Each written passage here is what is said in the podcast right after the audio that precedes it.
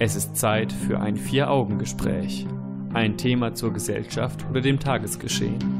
Ein Blickwinkel, der über die übliche Berichterstattung hinausgeht. In einem Gespräch unter vier Augen. Und darum geht es jetzt.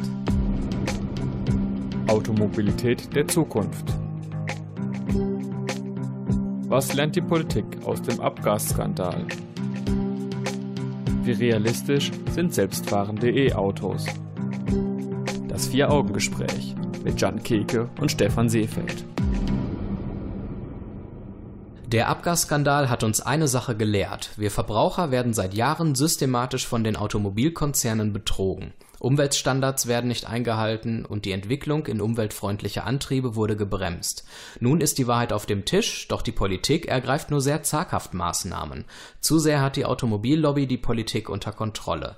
Wie wird sich also die Automobilität in Zukunft weiterentwickeln? Willkommen zum Vier-Augen-Gespräch, John. Hallo Stefan. Wir werden wahrscheinlich in den nächsten Jahren und Jahrzehnten eventuell größere Veränderungen in unseren Innenstädten erleben oder generell auf den Straßen. Und das kommt eigentlich, also vor zehn Jahren dachte ich eigentlich, dass es zwar zu dieser Veränderung kommen würde, aber aus anderen Gründen, weil das Erdöl knapp werden würde. Und wir reden gar nicht mehr von Erdölknappheit, aber wir reden mittlerweile von Veränderungen was die Automobilität anbetrifft. Tatsächlich scheint jetzt der Umweltschutz einen wichtigeren Anker in dieser Diskussion auszumachen. Als äh, die Ressourcenknappheit. Ganz genau. Ja. Das ist überraschend. Und wenn wir auf die letzten Wochen oder Monate zurückschauen, der Abgasskandal, da geht es natürlich nicht nur um die Umwelt im Vordergrund, sondern auch darum, dass wir diesbezüglich betrogen wurden von der Automobilindustrie. Man hat die Abgaswerte gefälscht und Methoden der Abgasuntersuchung durchgeführt, die ja nicht so ganz mit realen Bedingungen Wofür die Autokonzerne also vielleicht nicht unbedingt nur verantwortlich sind, vielleicht auch, was wir gleich noch, was äh, wir gleich noch in Bezug auf Lobbyismus und so besprechen werden, mhm. aber was eben auch eine Frage der Politik ist, ne? die eben diese Messmethoden halt zugelassen hat und und das, und das muss sich jetzt noch herausfinden, obwohl sie wusste, dass diese Messmethoden nicht so ganz die Wahrheit widerspiegeln. Auf jeden Fall haben wir gelernt, dass die Autokonzerne einen sehr großen Einfluss auf die Politik haben. Wir sehen ja auch durchaus die Entwicklung seit Jahren schon, nicht nur in Bezug auf die Automobilindustrie, dass regelmäßig hochrangige Bundestagsabgeordnete nach ihrer politischen Karriere in Konzerne irgendwelche Konzerne gehen, mhm. in Aufsichtsräte kann man diverse Leute aufzählen. Ja, also es gibt ja einen zum Beispiel Eckhard von Kleden äh, aus der CDU, der war bis 2013 Mitglied des Deutschen Bundestags und ist dann ähm, ja zu Daimler gewechselt und hat dann von dort aus auch versucht, wieder seine Kontakte in die Politik zu nutzen, um die Etablierung von neuen Messmethoden zu verhindern. Was insofern lustig ist, als dass er zuvor, als er noch in der Politik war, für die Regulierung von CO2-Grenzwerten zuständig war. Das heißt, äh, ja, da, da, sieht man ja eigentlich, dass seine, seine Idee, in die in Automobilbranche zu wechseln, ja schon irgendwelche Ursachen hat, mhm. nämlich seine bisherige Arbeit. Und, und es hinterlässt auch einen faden Beigeschmack, wie ich persönlich finde. Genau, und deswegen sagen Kritiker, das geht so nicht. Wir fordern Karenzzeiten zum Beispiel, das heißt, dass ähm, Politiker zwei, drei oder mehr Jahre zwischen Politik und Engagement in irgendeinem großen Unternehmen eine Pause machen mhm.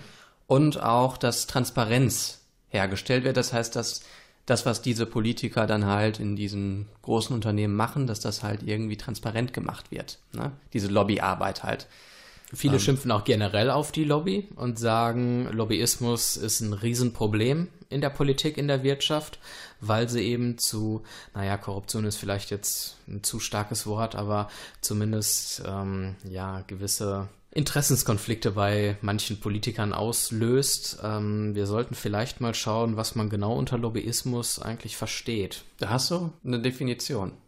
Also ich habe eine von Alexander Bilgeri, der sich mhm. in den vergangenen 15 Jahren sehr intensiv mit Lobbyismus auseinandergesetzt hat, viel publiziert hat in dieser Richtung. Und der hat Lobbyismus definiert als eine direkte bzw. indirekte Einflussnahme auf politische Prozesse von Organisationen durch externe Teilnehmer, auch mit Hilfe von Machtgrundlagen zur Verfolgung eines bestimmten Zwecks. Also, man nimmt entweder direkt oder indirekt Einfluss auf politische Prozesse durch, äh, als externe Person von außerhalb der Politik also, um ein bestimmtes Ziel zu erreichen. Ja. Zum Beispiel wirtschaftlichen Erfolg, wenn wir wieder mal bei der Automobilindustrie bleiben. Was man ja vielleicht auch verstehen kann, dass zum Beispiel ein Konzern wie Volkswagen äh, die Möglichkeiten nutzt, um die wirtschaftlichen Erfolge des Unternehmens zu steigern mhm. oder zumindest, dass sie nicht ähm, in den Keller stürzen. Deswegen ist Lobbyismus ja auch per se vielleicht nicht unbedingt verabscheuungswürdig, aber vielleicht in der Form, wie wir ihn momentan haben, ja, ich denke, über Lobbyismus sollte man differenziert denken, denn man darf nicht vergessen, dass Lobbyismus auch positive Veränderungen anstoßen kann, je nachdem, um was für eine Lobby es sich handelt. Das heißt, es gibt äh, Lobbyarbeit durch ehrenamtliche Vereine, äh, die gewisse gesellschaftliche Aufgaben erfüllen oder Zielsetzungen haben die Gleichstellung von benachteiligten Menschen erreichen wollen, beispielsweise. Ja, oder auch eine Umweltlobby, die dazu beiträgt, dass wir alle in einer gesünderen Umwelt leben können. Das, das per se will man ja möglicherweise gar nicht aufgeben. Nein, das sind auch gute Beispiele, die du bringst. Aber ich würde zum Beispiel auch sagen, dass ein Konzern wie VW auch im Interesse der Gemeinschaft irgendwie liegt, weil in der Automobilbranche arbeiten 800.000 Menschen in Deutschland. Mhm. Ja, und äh, 7,7 Prozent der gesamten Wirtschaftsleistung gehen auf die Automobilbranche zurück. Also interessiert uns das auch alle, auch dass diese Branche erfolgreich ist. Das heißt, wir müssen im Grunde eine sehr komplizierte und schwierige Interessensabwägung ähm, durchführen, um zu schauen, welche Interessen sind hier jetzt eigentlich wichtiger zu werden. Das wirtschaftliche Interesse, gesicherte Arbeitsplätze für verdammt viele Menschen oder doch eher eine gesunde Umwelt und ähm, faire und realistische Abgasprüfungen. Äh, genau, letztlich ähm, sind Kompromisse, glaube ich, die richtige Antwort. Wir schauen im Laufe der Sendung noch genauer auf den Umweltschutz, auf saubere Antriebe, die es möglicherweise geben könnte als Alternativen zum Verbrennungsmotor. Wir schauen auf intelligentes Verkehrsmanagement und was man darunter verstehen kann und werden auch ein bisschen über selbstfahrende Autos sprechen und was für ethische Probleme das eventuell mit sich bringt. Und auch Vorzüge vielleicht. I've got fire for a heart. I'm not scared of the dark. You've never seen it look so easy. I got a river for a soul. And baby, you're a boat. Baby, you're my only reason. If I didn't have you, there would be nothing left. The shell of a man that could never be his best. If I didn't have you, would never see the sun.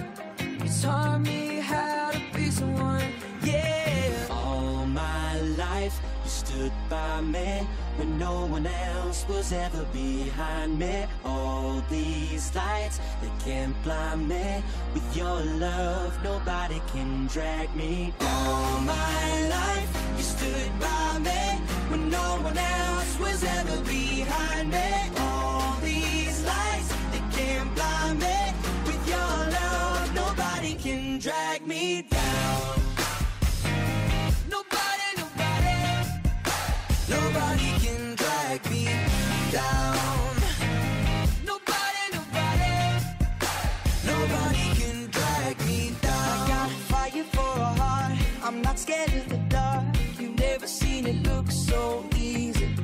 got a river for a soul,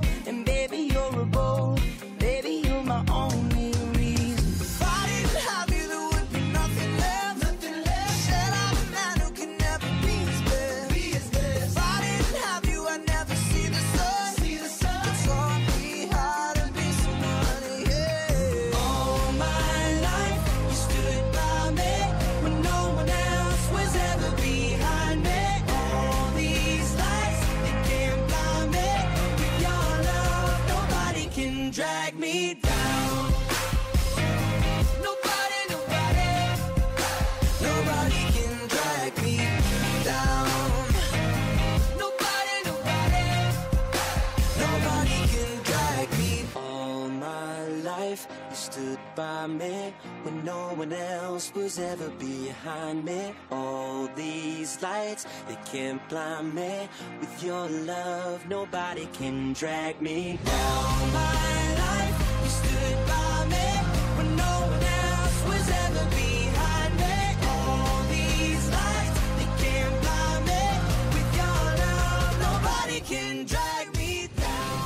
das Vier-Augen-Gespräch und wir sprechen über Automobilität der Zukunft. Da wird sich einiges tun nach dem großen Abgasskandal, nach dem Auffliegen nicht eingehaltener Umweltstandards. Und wir schauen mal, inwieweit wir auf saubere Antriebe überhaupt umsteigen können, wenn wir über Autos sprechen. Vielleicht mal ein Fun Fact direkt am Anfang. Wenn so ein Auto produziert wird, entstehen da bereits zwei Drittel äh, der, Schad, äh, der Schadstoffbelastung.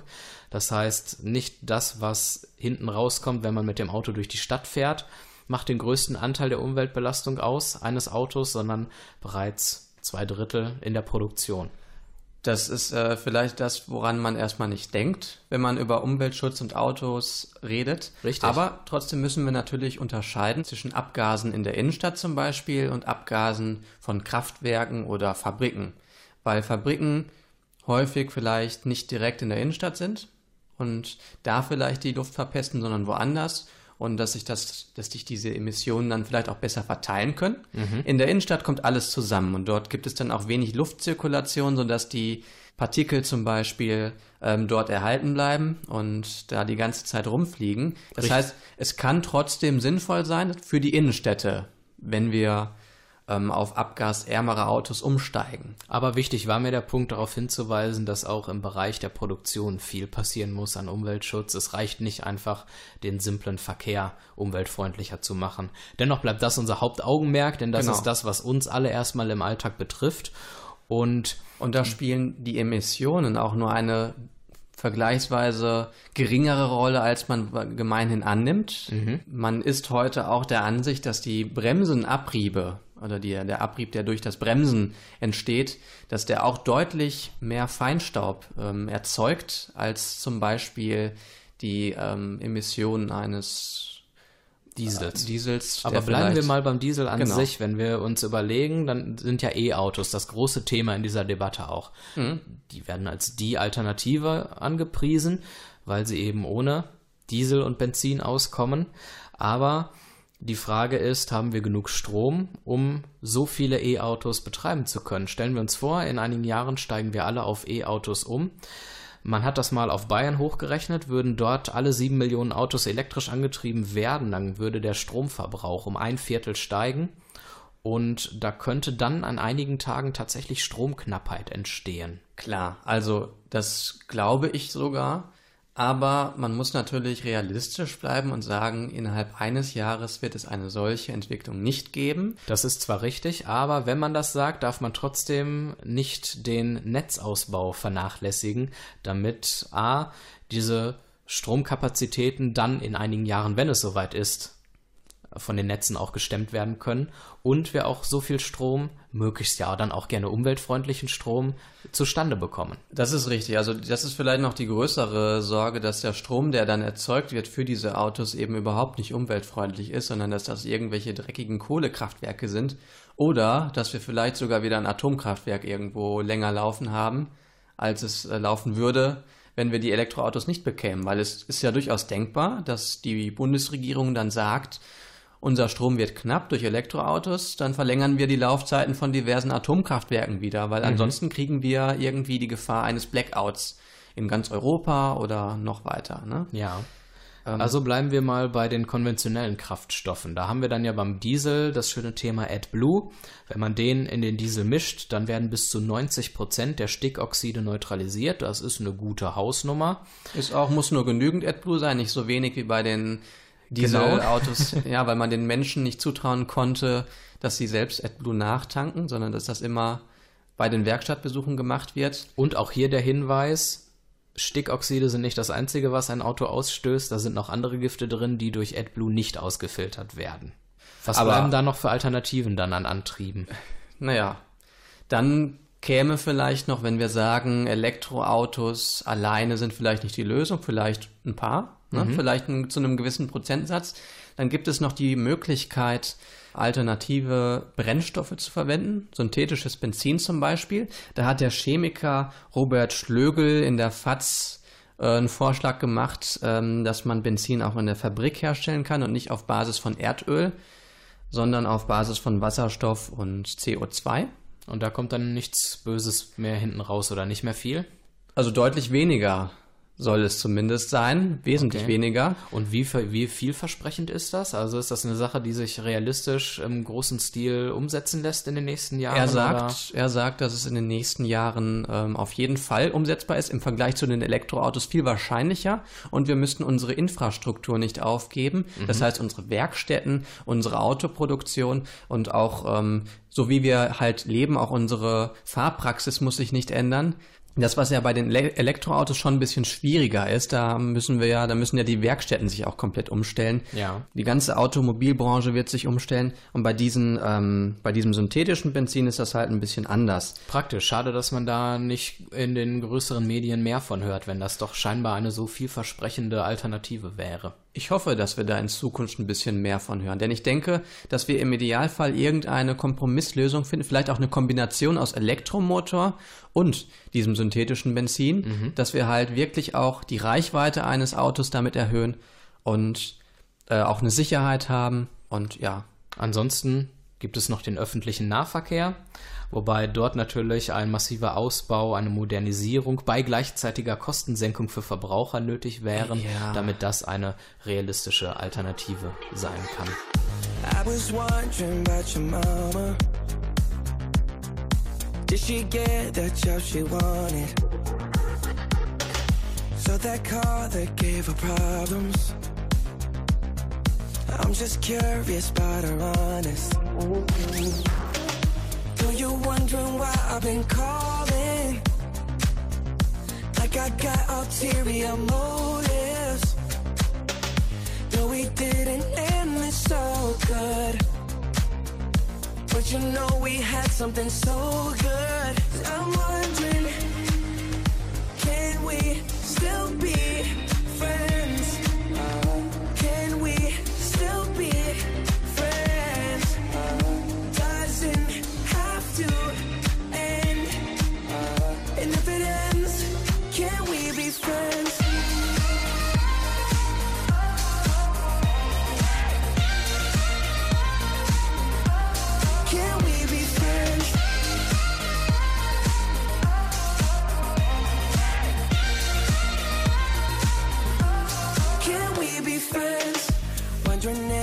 got a body to hold you tight since I left. Since I left.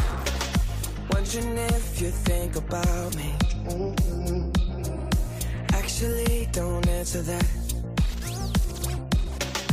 Though you're wondering why I've been calling. Like I got ulterior motives. No, we didn't end this so good. But you know we had something so good. I'm wondering,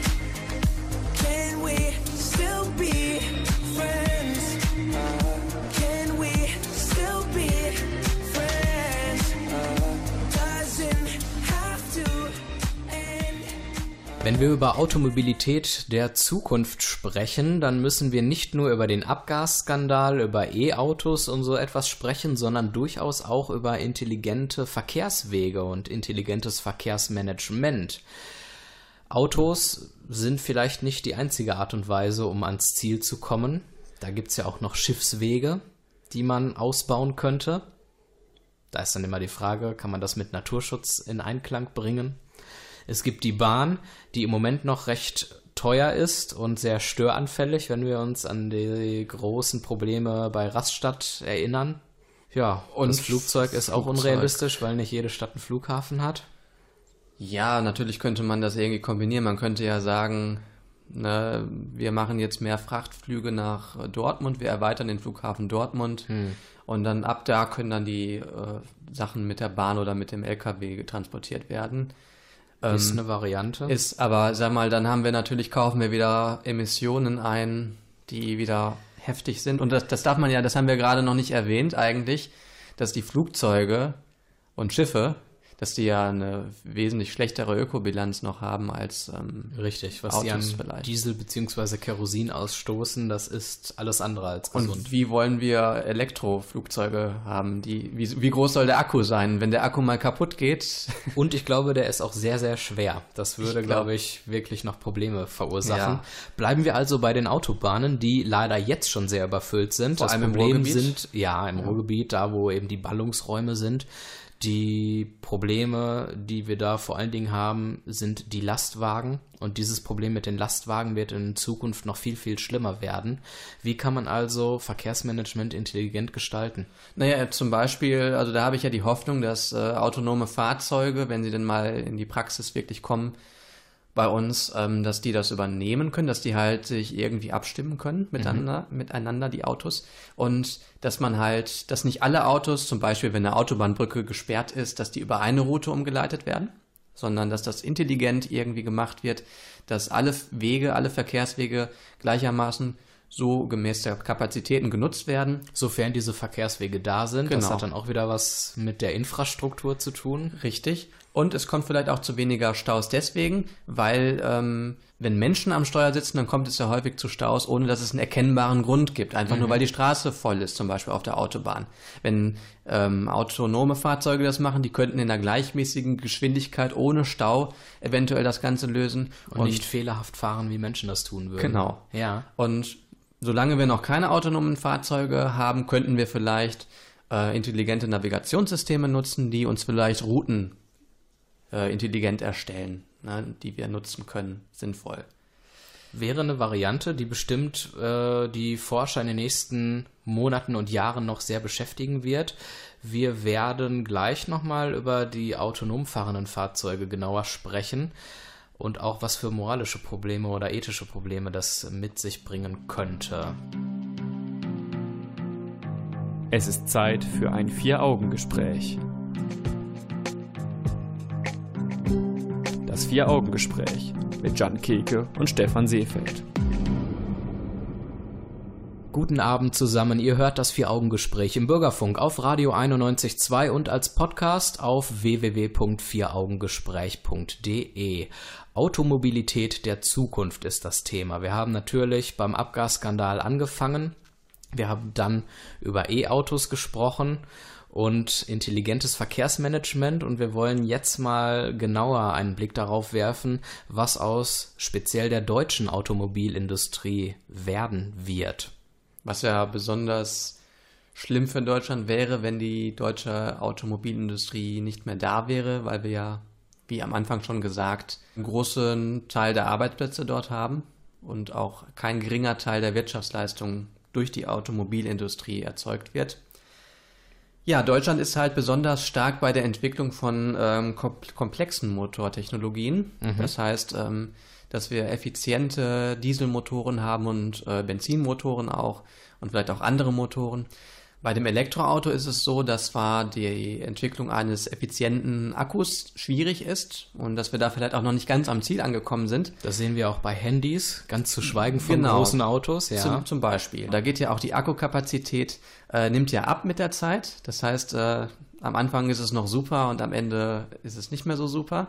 Aber wenn wir von diesem Problem einmal absehen, sind Elektroautos weniger komplex als ein Fahrzeug, das eben noch ein ganzes Kraftwerk mit sich herumfährt. Also der Dieselfahrzeug ist eben auch ein fahrendes Kraftwerk.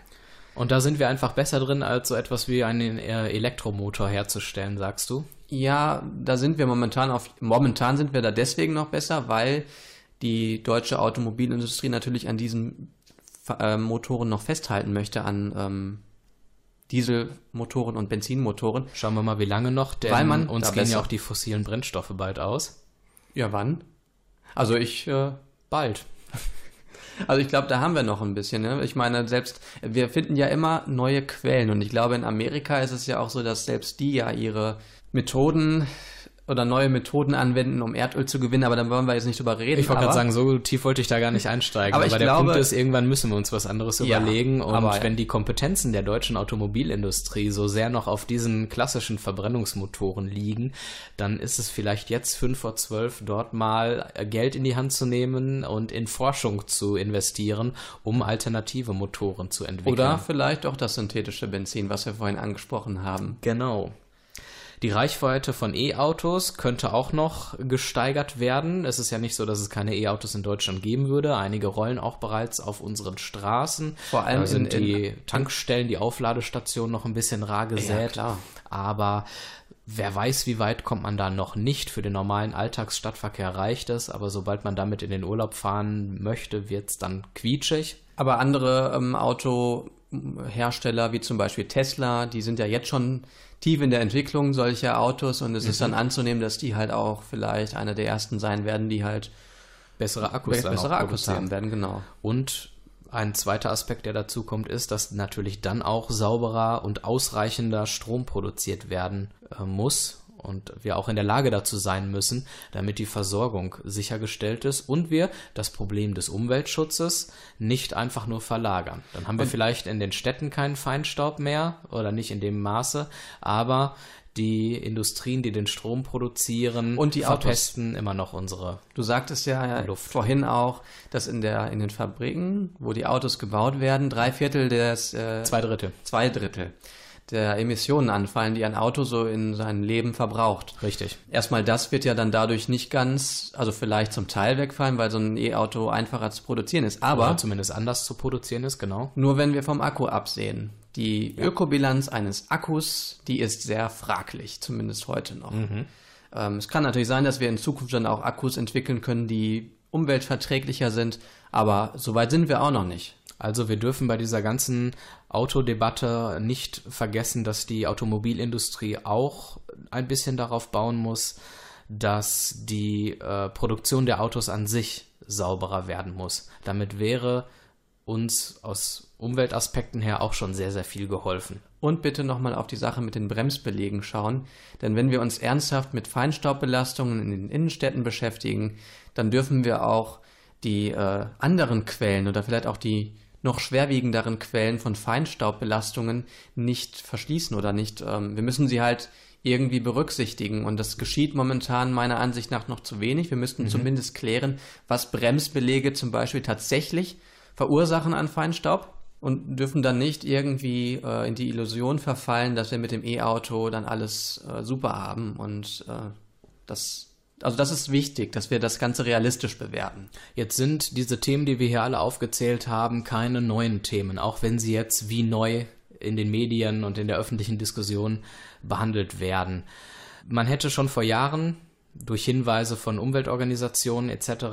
darauf aufmerksam werden können und bereits entsprechend entwickeln können. Was glaubst du, hat die Automobilindustrie so ein bisschen den Zeitpunkt verpasst, umzuschwenken und äh, Geld in die Hand zu nehmen, um äh, sauberer zu produzieren? Also soweit ich das verstehe, ist die Automobilindustrie mittlerweile in der Lage, Motoren zu, zu bauen, die den Grenz, die die Grenzwerte einhalten, was die Emissionen angeht. Und zwar nicht nur, wenn wir Weil die jetzt Emissionen von der Politik so hoch gesetzt wurden, dass sie problem unproblematisch einzuhalten sind, sondern, Sondern- weil die Technik auch besser ist. Weil es wurde auch in den letzten Jahren bereits in äh, die Entwicklung solcher Motoren Geld reingesteckt. Und zwar nicht in die E-Mobilität vielleicht so viel, das vielleicht auch, aber eher so als Randerscheinung. Also die haben nicht geschlafen, aber die haben es eher nicht geschafft in den letzten Jahren, in den letzten Jahrzehnten dort saubere Motoren zu entwickeln. Aber eine Entwicklung, glaube ich, gab es da schon. Und ganz geschlafen haben die bestimmt nicht. Also vielleicht schafft die Automobilindustrie in Deutschland noch die Kurve zu kriegen und wird in den nächsten Jahren einen Weg einschlagen, der für sie selbst auch etwas zukunftsweisender ist. Hey, und wo willst du hin? Wir sind doch Freunde, du und ich, wir sind doch Freunde oder nicht? Komm, komm, wo willst du hin? Bring Geschenke bring ich nicht immer Geschenke mit. Sag, hast du mich nicht vermisst?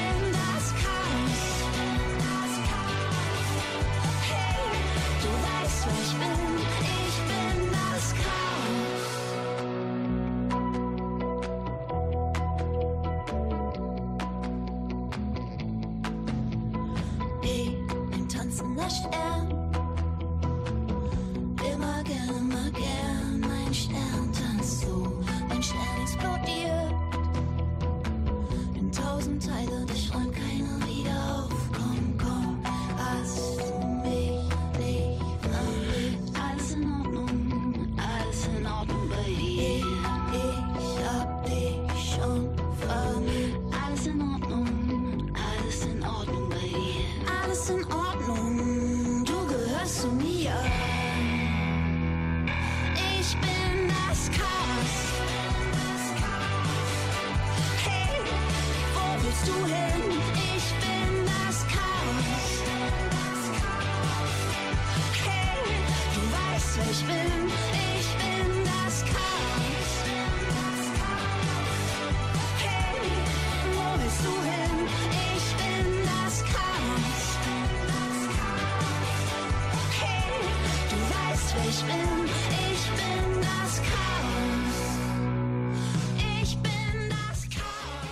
Selbstfahrende Autos sind die Zukunft. Das ist eine These, die man aufstellen kann und die in den letzten Monaten und Jahren vermehrt zu hören ist. Vor zehn Jahren hätte man wahrscheinlich noch gedacht, naja, das ist jetzt ein bisschen sehr Science Fiction, aber die Tests laufen mittlerweile auch im Alltag auf äh, Strecken, hier in NRW auch. Das heißt, es kann durchaus mal passieren, dass man im Raum Düsseldorf vor allen Dingen Autos sieht, in denen niemand sitzt. Das Ganze hat ein paar Auswirkungen. Und diese Auswirkungen sind möglicherweise problematisch, es sei denn, man kann dafür Lösungen finden. Wir stellen uns ein selbstfahrendes Auto vor. Es fährt durch die Straßen. Wir sitzen da drin und müssen nicht selber fahren. Was passiert, wenn wir in eine Verkehrssituation kommen, in der ein Unfall unvermeidbar ist? Wie entscheidet das Auto dann, wenn wir vielleicht auch in dem Moment selber nicht rechtzeitig eingreifen können? Ja, wenn wir davon ausgehen, dass das Auto entscheiden kann zwischen dem Tod eines zehnjährigen Kindes oder eines 99 Jahre alten Mannes, dann ist die Entscheidung für das Auto so, wie wir es programmieren. Die Frage ist, wie programmieren wir es? Und da hat Deutschland oder deutsche Gerichte haben da eine Antwort drauf gefunden, Okay. äh, dass dort keine, kein Unterschied gemacht werden. Das darf. heißt, wir wägen, wir wägen wir wägen verschiedenes Leben nicht, äh, nicht gegeneinander, auf, sondern es wird dann einfach, äh, also ich weiß nicht, wie das in der Praxis dann aussehen wird, ob es dann ein Zufallsprinzip ist oder ob dann, ob dann eher auf andere Kriterien geschaut wird, wie zum Beispiel, dass der geringste Schaden eintritt. Mhm. Also Vorstellbar ist auch, dass es sind ja dann ja viele Kameras an den Wagen oder Sensoren. Ja. Und dann kann man ja schauen, ob noch andere Hindernisse im Weg sind und dann steuert das Auto vielleicht in die Richtung, in der weniger Hindernisse sind. Und wenn wir uns jetzt mal vorstellen würden, wir würden im Auto sagen, überfahr nicht das 10-jährige Kind, sondern den 99-jährigen. Was wäre dann mit den 99-Jährigen? Würden die dann gar nicht mehr die Wohnung verlassen? Also, Mhm. wo die sowieso schon wahrscheinlich Schwierigkeiten haben, die Wohnung zu verlassen, würden sie dann gar nicht mehr auf die Straße gehen, weil sie denken würden, sie seien freiwillig. Ihr könnt uns mal schreiben, wie ihr darüber denken würdet. Wie soll ein Auto reagieren? Was passiert, wenn ein, ein Unfall unvermeidbar ist? Wie soll sich das Auto entscheiden? Wie denkt ihr darüber? Schreibt uns das einfach mal, entweder auf unserer Homepage vieraugengespräch.de oder auf unserer Facebook-Seite. Wäre mal spannend zu wissen, was ihr da für eine Meinung habt. Und wer solche Fragen sehr spannend findet und interessant findet, der kann auch mal im Internet nach dem Trolley-Problem googeln. Denn das ist ein philosophisches Problem, das es schon lange gibt und das genau dieses Problem behandelt. Sehr gut. Eine weitere Frage, wer ist verantwortlich, wenn die Technik mal versagt und der Fahrer quasi nicht aufpasst, weil er sich eben auf sein selbstfahrendes Auto verlässt? Und äh, in Stichwort Technikversagen könnte man direkt noch eine Anschlussfrage stellen. Jede Software kann ja gehackt werden, das ist so, und es gibt keine absolut sichere Software. Wie kann Sicherheit garantiert werden? Stichwort Autounfall durch Fernsteuerung. Nun, wir müssen ja mal in Betracht ziehen, dass wir schon viele Autopiloten in Betrieb haben, zum Beispiel in Flugzeugen. Natürlich sitzen da immer noch Menschen, also Piloten äh, am Steuer. Piloten das, sind ja Menschen, würde Genau. ich sagen, ja. die das Ganze ähm, im Fall des Falles ähm, steuern können. Was aber auch der Fall ist, ist, dass die meisten Unfälle nicht durch Autopiloten irgendwie entstehen, sondern durch menschliches Versagen. Ja. Und es ist anzunehmen, dass es bei den Autos nicht anders ist. Dass also tatsächlich die Technik viel sicherer ist als der Mensch hinter dem Steuer. Was natürlich nicht ausschließen lässt oder was nicht ausschließt, dass ähm, Hacker oder Terroristen irgendwie die Autos so programmieren, dass es zu großflächigen Unfällen kommt. Das kann ich aber nicht sagen und die Praxis wird es zeigen. Wir haben das jetzt auch schon mit den Herzschrittmachern, dass die mit dem Internet zum Teil verbunden sind. Oh, war und ja. dass man von außen die Basisstation irgendwie hacken kann und dass man dann vielleicht auch den Herzschrittmacher im Körper irgendwie umprogrammieren kann, sodass vielleicht der Herzschrittmacher nicht mehr funktioniert und der betroffene Mensch dadurch irgendwie äh, zu leiden hat. Du hast gerade sehr spannend gesagt, dass man äh, das dann sehen wird, wie das funktioniert, wenn dann erstmal die selbstfahrenden Autos unterwegs Weil sind. ich denke, dass sie kommen. Ja, sie werden kommen. Technik lässt sich nicht aufhalten, auch wenn man das vielleicht manchmal möchte, aus welchen Gründen auch immer. Die Frage ist, sollten wir einfach darauf warten oder sollten wir uns vielleicht vorher damit auseinandersetzen? Nein, wir sollten uns immer vorher damit auseinandersetzen. Aber es Und- muss ja dann auch Konsequenzen haben für die Praxis hinterher, sonst macht es keinen Sinn. Ja, richtig. Also wir sollten uns, ja, das müsste auf jeden Fall die Konsequenz haben, dass die Systeme möglichst sicher sind. Und dort, wo wir Lücken feststellen, dass wir diese Lücken irgendwie schließen können. Wir, was wir nicht machen können, ist, dass wir sie hundertprozentig sicher machen. So können wir eigentlich kein System sicher machen. Ja. Eine letzte Frage habe ich noch, bevor du mir dann ja auch welche stellen wolltest. Und zwar, wie sieht's aus mit dem Datenschutz? Selbstfahrende Autos müssen viele Daten sammeln, Standortdaten vor allen Dingen. Wie kann sichergestellt werden, dass diese Daten sicher sind und dass wir da nicht auch noch weiter ausspioniert werden? Also sicherstellen können wir das nur dann, wenn wir jetzt schon damit beginnen, äh, dem enge Grenzen zu setzen, dass die Daten, die dort erhoben werden, nur zweckmäßig verwendet werden für das Nutzen von automobilen Fahrzeugen und nicht für anderweitige Zwecke. Wenn wir das Ganze jetzt nicht jetzt schon behandeln und das auf uns zukommen lassen, dann werden andere das übernehmen, vielleicht auch Menschen, die mit Datenschutz nicht so viel am Hut haben. Also rechtliche Grundlagen müssten entsprechend rechtzeitig Genau. auf den Weg gebracht werden. lernen, direkt schon mit diesen scharfen Gesetzen zu leben, weil sonst äh, wächst wieder eine WhatsApp-Generation heran, die vielleicht gar nicht mehr weiß, was eigentlich Datenschutz bedeutet. Deswegen müssen wir jetzt eigentlich schon die Grenzen am Anfang klar machen und gelockert werden kann es ja immer noch.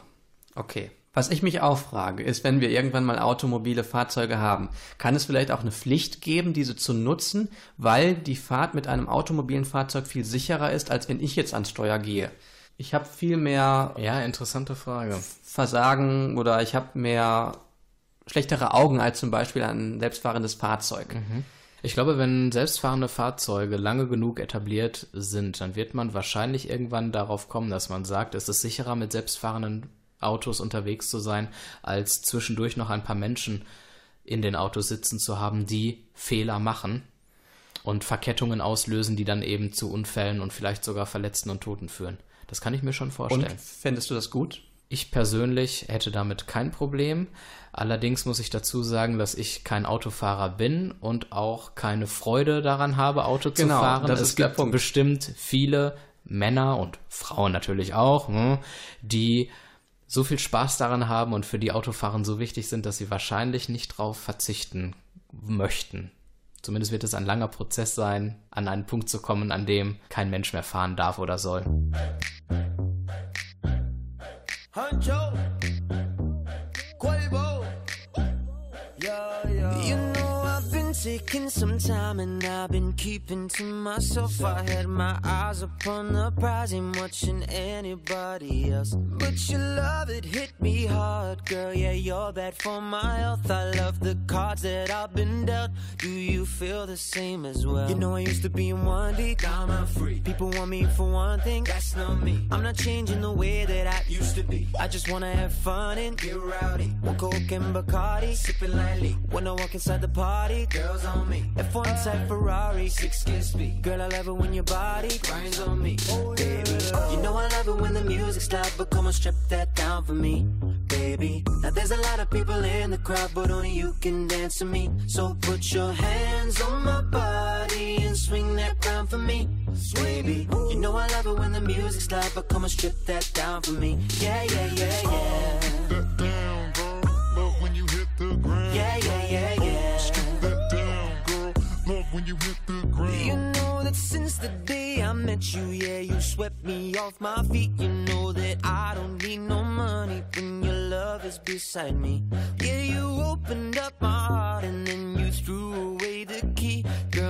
it's just you and me, and you don't care about where I've been. You know I used to be in one deep, now I'm not free. People want me for one thing, that's not me. I'm not changing the way that I used to be. I just wanna have fun and get rowdy. On coke and Bacardi, sipping lightly. When I walk inside the party, girls on me. F1 type Ferrari, six skin speed. Girl, I love it when your body grinds on me, baby. You know I love it when the music's loud, but come on, strip that down for me. Automobilität der Zukunft ist unser Thema heute.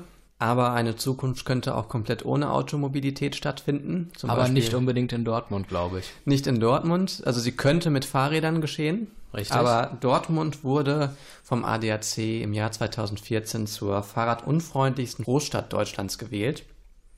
Und ja, das stimmt. In der Studie bemängelt der ADAC unter anderem die Sicherheit und den Komfort der getesteten Routen, das Radverkehrsnetz und die Wegweisung und außerdem auch noch die Anzahl der Abstellplätze. Zudem gab es besonders viele Unfälle hier in der Stadt. Ja, das Also- stimmt. Die Maßnahmen zur Unfallvermeidung wurden dann auch noch moniert. Und es gibt nicht in allen Straßen überhaupt Fahrradwege, was natürlich dann auch äh, zu höheren Unfallrisiken führt. Und da, wo es dann Wege gibt, werden sie auch noch oft unterbrochen. Oder wechseln vom Bürgersteig auf stark befahrene Straßen, hören plötzlich auf. Also das ist alles nicht so einfach gewesen. Diese Studie ist von 2014. Da müsste man mal schauen, was sich in diesen drei Jahren jetzt so getan hat.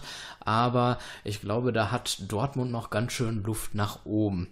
Den einzigen Punkt, den man vielleicht Dortmund positiv an, ja, wie sagt man, positiv äh, Anrechnen? anrechnen kann, ist, dass äh, Dortmund tatsächlich mehr Radwege hat als Münster. Nämlich 600 Kilometer Radwege gibt's in Dortmund und Münster liegt da doch tatsächlich noch drunter. Also ich meine, das sind jetzt absolute Zahlen, die wir miteinander vergleichen. Ja, ist das richtig. Dortmund ist natürlich auch ein Stück weit größer als Ja. Münster. Das muss man da auch noch mit Und einberechnen. dann muss man dann auch die Zustände der Radwege, die Breite der Radwege und sowas auch alles noch miteinander vergleichen vielleicht. Wir stellen auf Ja, jeden das- Fall fest, dass Dortmund hier noch ein wenig Potenzial hat. Ich glaube auf jeden Fall, dass es viele Leute da auch dazu bewegen würde, mit dem Fahrrad zu fahren, wenn es sichere Radwege gäbe. Denn ich gucke auf mich selbst auch. Wenn ich jetzt auf der Straße mit dem Fahrrad mich bewege, ich habe Angst irgendwie. Ich fühle mich so klein neben so einem LKW oder so, wenn ich rechts oder wenn ich, wenn ich an der Kreuzung geradeaus fahre und dann die Angst habe, dass die Rechtsabbieger, also die, Fahr die, die Autos, die rechts abbiegen, mich ähm, umfahren. Also da, da hoffe ich eigentlich auch, dass es im Ruhrgebiet tatsächlich noch zu dieser ähm, Fahrradautobahn kommen wird, die ja geplant ist, und vielleicht auch zu weiteren Fahrradautobahnen. Denn ich glaube tatsächlich, dass diese zumindest, wenn das Wetter halbwegs ist, dass man die nutzen würde. Ja, definitiv. Denn ich glaube, Fahrradfahren an der frischen Luft würde auch mehr Spaß machen, als irgendwo auf dem Wall im Stau zu stehen. Das auf jeden Morgens Fall. und nachmittags. Gut, mit diesen Wünschen verabschieden wir uns für heute Abend. Das war's vom Vier-Augen-Gespräch. Danke, Jan, für Danke, das Stefan. Gespräch. Ja. Diese Folge, wer sie verpasst hat oder unsere bisherigen Folgen hören will, das ist alles möglich als Podcast auf unserer Homepage www.vieraugengespräch.de und auf Facebook könnt ihr uns auch folgen, dann bleibt ihr immer auf dem neuesten Stand. Im Oktober sind wir wieder da und jetzt wünschen wir euch noch einen schönen Sonntagabend. Macht's gut, tschüss. Tschüss.